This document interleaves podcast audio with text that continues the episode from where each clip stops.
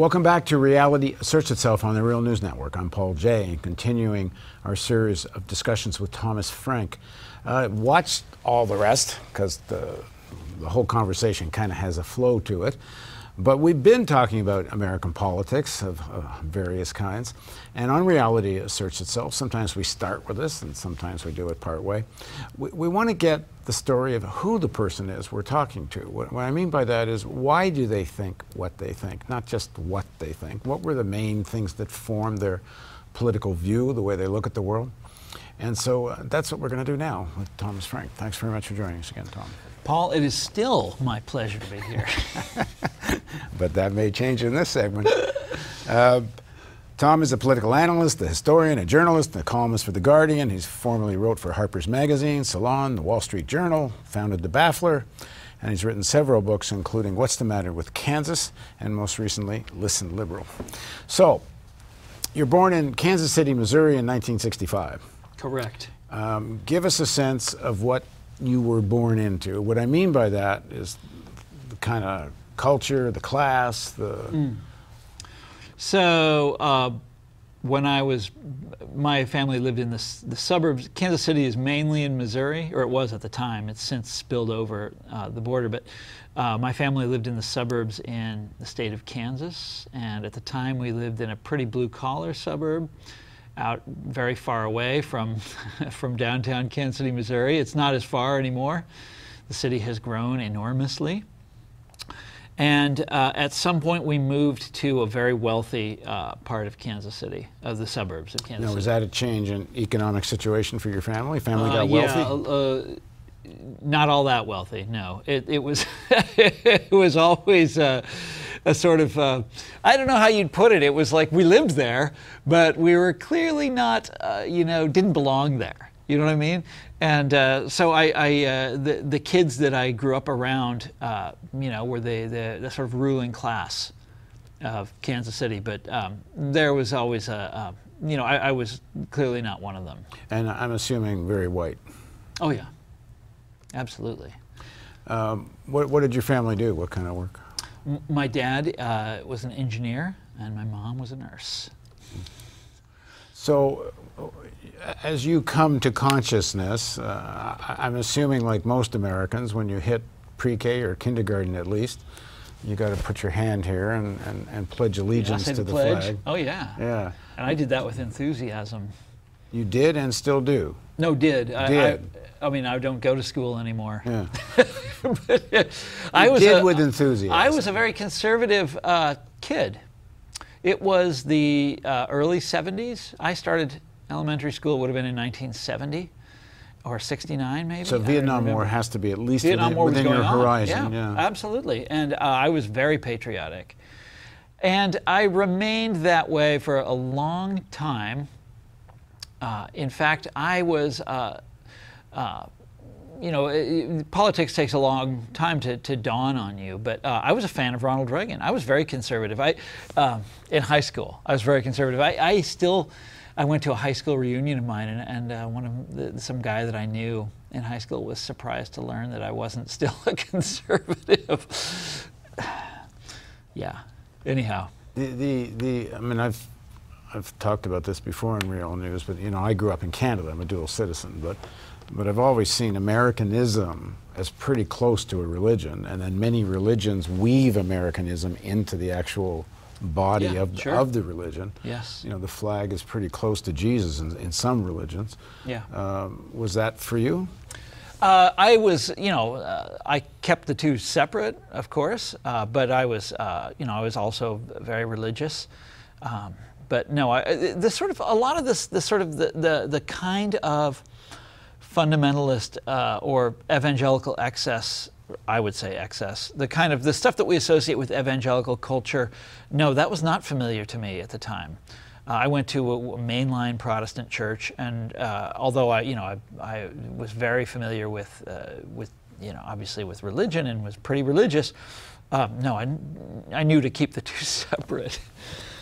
The, uh, but both religion and what I'm calling the religion of Americanism, and even if they're separate, they both need great leaps of faith and have big doses of fundamentalism in them. Yeah. And, and certainly the way history is taught in most schools uh, about America, uh, it's, it's, a, it's a rather uh, religious view of, uh, naive view really, of American history. Yeah. It still gets to the core of your psyche. Like you start, you know, you have a sense of who I am. That's very much at the core yes. of who I am. Now, uh, now here's a, here's where the, the the sort of story of my political development takes an interesting turn, and that is that uh, Kansas. So I was growing up, now, like I said, in the suburbs of Kansas City, Missouri. So I'm just over the border, just barely in Kansas. But they did in my elementary school. One thing they did emphasize was that we were Kansans and we were different from those people in Missouri. You know, and in fact, Kansas had fought a border war with Missouri. Uh, 10 years before the Civil War over the issue of slavery. And it had been pretty savage, you know. This is John Brown and that kind of thing. They called it Bloody Kansas. And um, so uh, Kansas identity was very important to us. And one of the things that was uh, that now looking back uh, from uh, my middle age on back at, at my youth is how populist everyone was that I grew up around. That populism was just in the air we breathed that this mistrust of distrust of authority, this hatred of elites, uh, aristocracy, presumption, uh, all of that was just second nature in Kansas. And um, what's funny is that, uh, like I said, uh, I was surrounded by fairly affluent people, and they were this way too. Everyone was this way. Only they had a weird, and this again didn't occur to me till many years later, they had a weird sort of upside down way of understanding populism, which is that the elite that is holding you down is the government. And in fact, it took me years to understand that this was, in fact, uh, a, this was populism stood upside down. This wasn't the real deal. I didn't realize that till I went to college.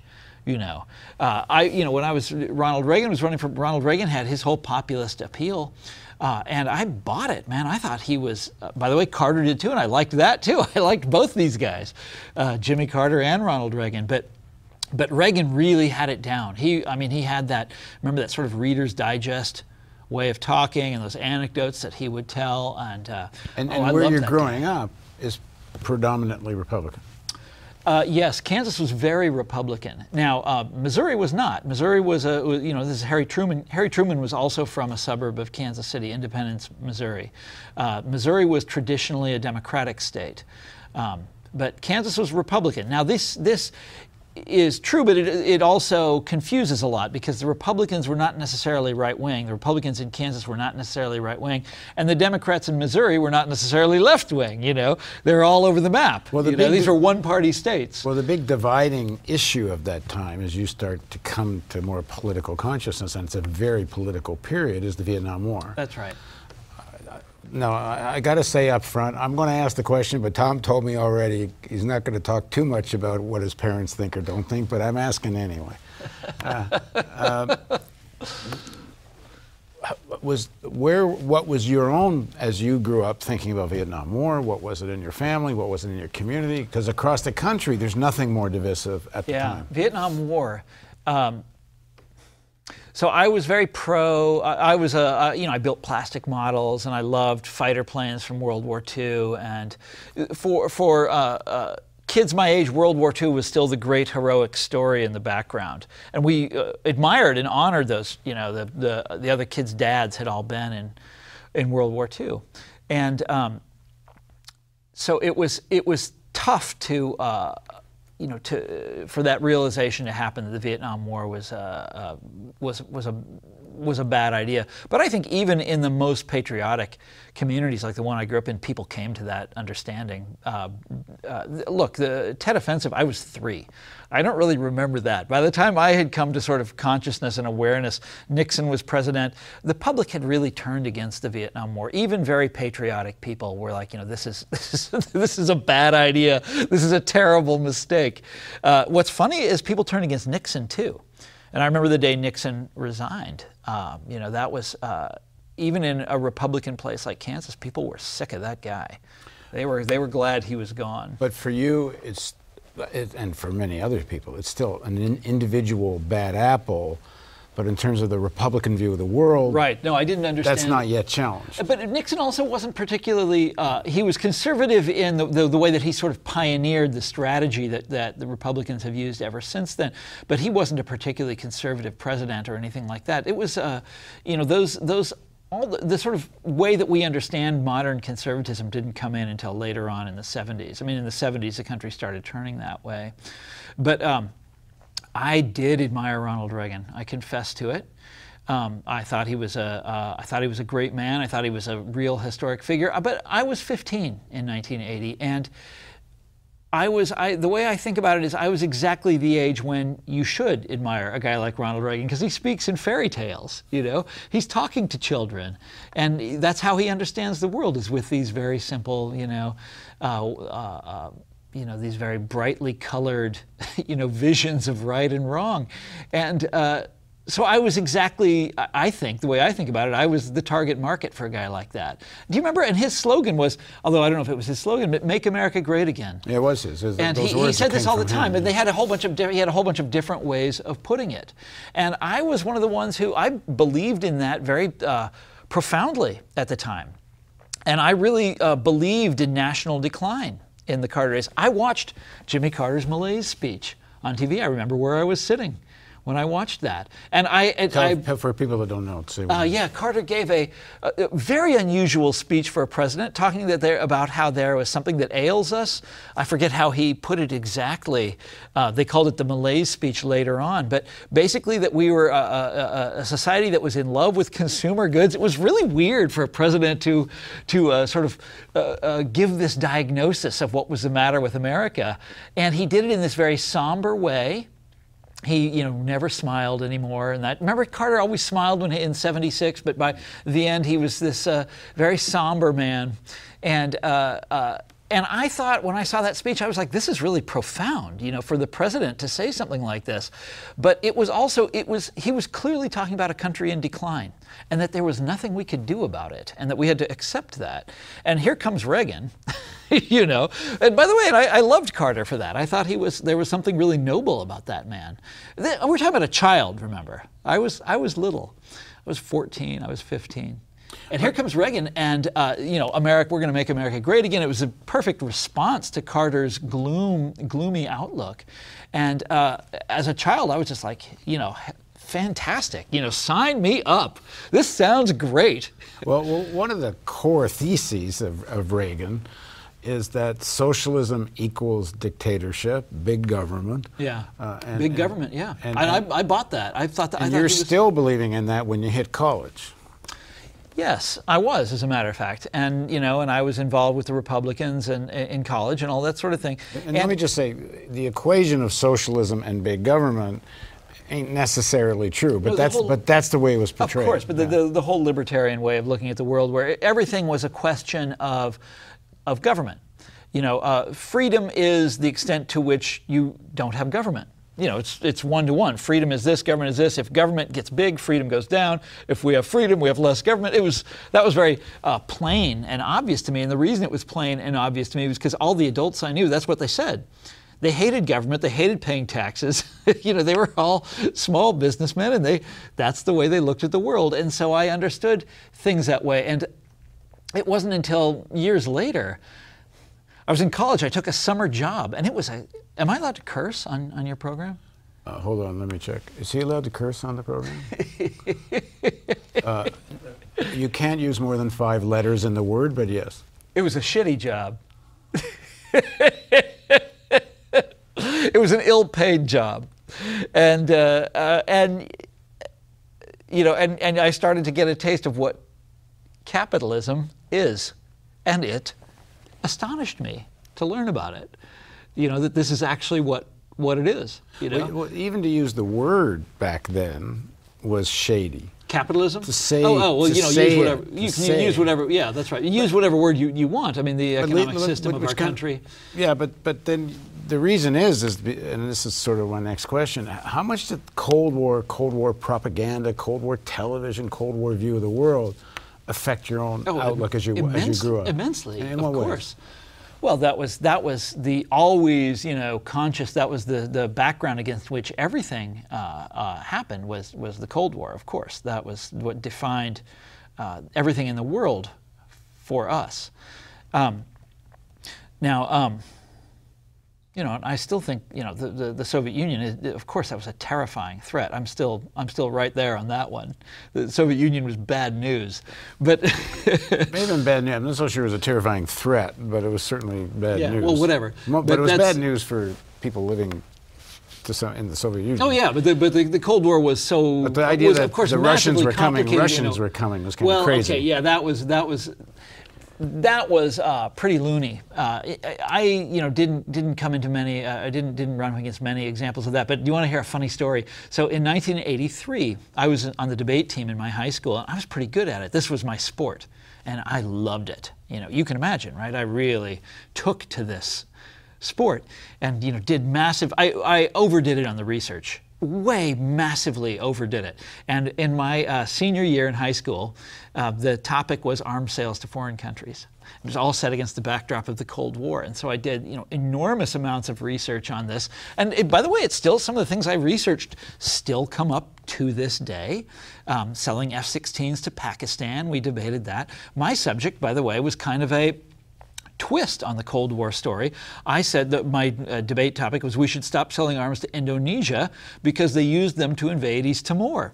And they had committed the, these incredible atrocities in East Timor, which we would then prove, you know, using all this, this, this horrifying, uh, and it's still a horrifying You're story. doing that and you're still in more or less Republican. I'm still, yeah. Still I, and I had a little, I had a picture of an F-16 on my briefcase. I remember that, right? But but but, but there's always, you know, uh, uh, there's always uh, stories around the edges of the Cold War that are just horrifying and awful, you know. And you know, these people certainly didn't deserve what Indonesia did to them. Uh, no matter what Indonesia says, you know, they're, they're clearly in the wrong. Anyhow, that's that was uh, so uh, I was always reasonable but, about all but this you're stuff. still in college. You're in college during this debate. No, that was that was high school. That's high that school. was high school. Okay. Yeah, that was a that was a big, big, big deal for me. Uh, debating arms sales back then. So uh, anyhow, so I went to college. Uh, the world didn't give a damn that I was a champion debater. The world didn't care that I got good grades. That I, you know, the world. The, you find out that the world doesn't give a damn, and that's shocking to you. And the, at the same time, you start learning history. History was my subject, of course, and the world really opens up. And you start understanding that there are so many options to human societies, and that it's not a vast contest between government and individual freedom. You know, that that's like, that that's just some, you know, propaganda line that the Reader's Digest came up with. That doesn't describe jack shit anywhere else in the world. That means like nothing, you know? And uh, there's a million ways of thinking about it. the possibilities of, of human civilization, the things that humans have done over the course of time. And you start realizing the possibilities in our own time. And that's when I, uh, that's the, the combination of that with my experience of actually working, those two things uh, really changed the way I viewed the world. And, So- and also discovering, uh, this, this happened later, of course, but what populism really was you know, that I had, and again, this is through the study of history. I, I, didn't know anything about the history of the Democratic Party or the history of the American left or socialism or the labor movement or populism or far, radical farm movements, which had once been very big in Kansas but didn't exist anymore by the time I was coming up, and or, or existed, but I didn't know about them. And uh, uh, this was shocking when I learned about this stuff. Shocking. It was shocking to me because these people weren't communists. These people weren't trying to take away other people's freedom. They were trying to expand human freedom. And they were using the state to do it, or they wanted to use the state to do it, or they wanted to use organized labor to do it, or they wanted to use these various means to do it. That was, uh, that was a eye-opening uh, course of study when I learned that stuff. And this is in college. In college, yeah, my first year in college. Yep. And when did you Then I went a little too far. And No. when did, when did you start to encounter, you know, progressive literature, progressive writers, left-wing literature? Oh, so uh, when did I start? The started Baffler magazine in 1988. I graduated. I, I, I not in college. no, I, I graduated the year before.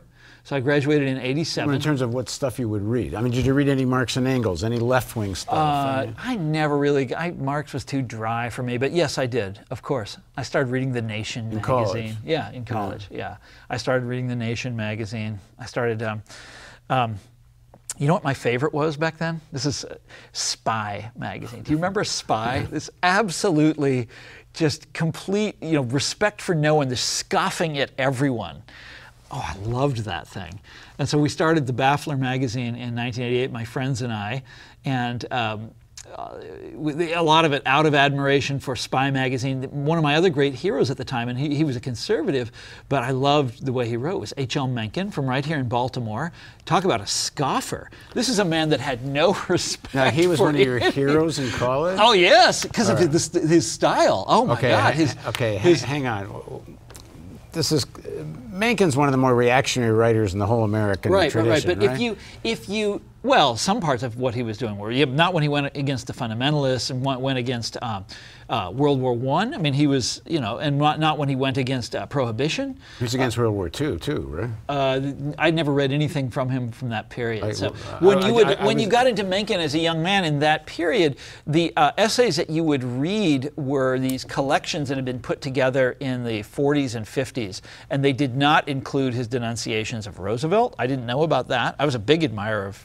By this point of, of Roosevelt, uh, And, I didn't. and in his correspondence later, they found like Oh, all sorts of terrible things, yeah, pro-Nazi, racist. yeah, uh, yeah. So I didn't know. I wasn't aware of any of that. But uh, the essays of Mencken's his, from Baltimore, by Yeah, the way. the, the essays of Mencken that, that, I, that, I, that I liked, that I appreciated, were the ones from the 20s, the famous ones, uh, you know, scoffing at uh, American pieties of every description.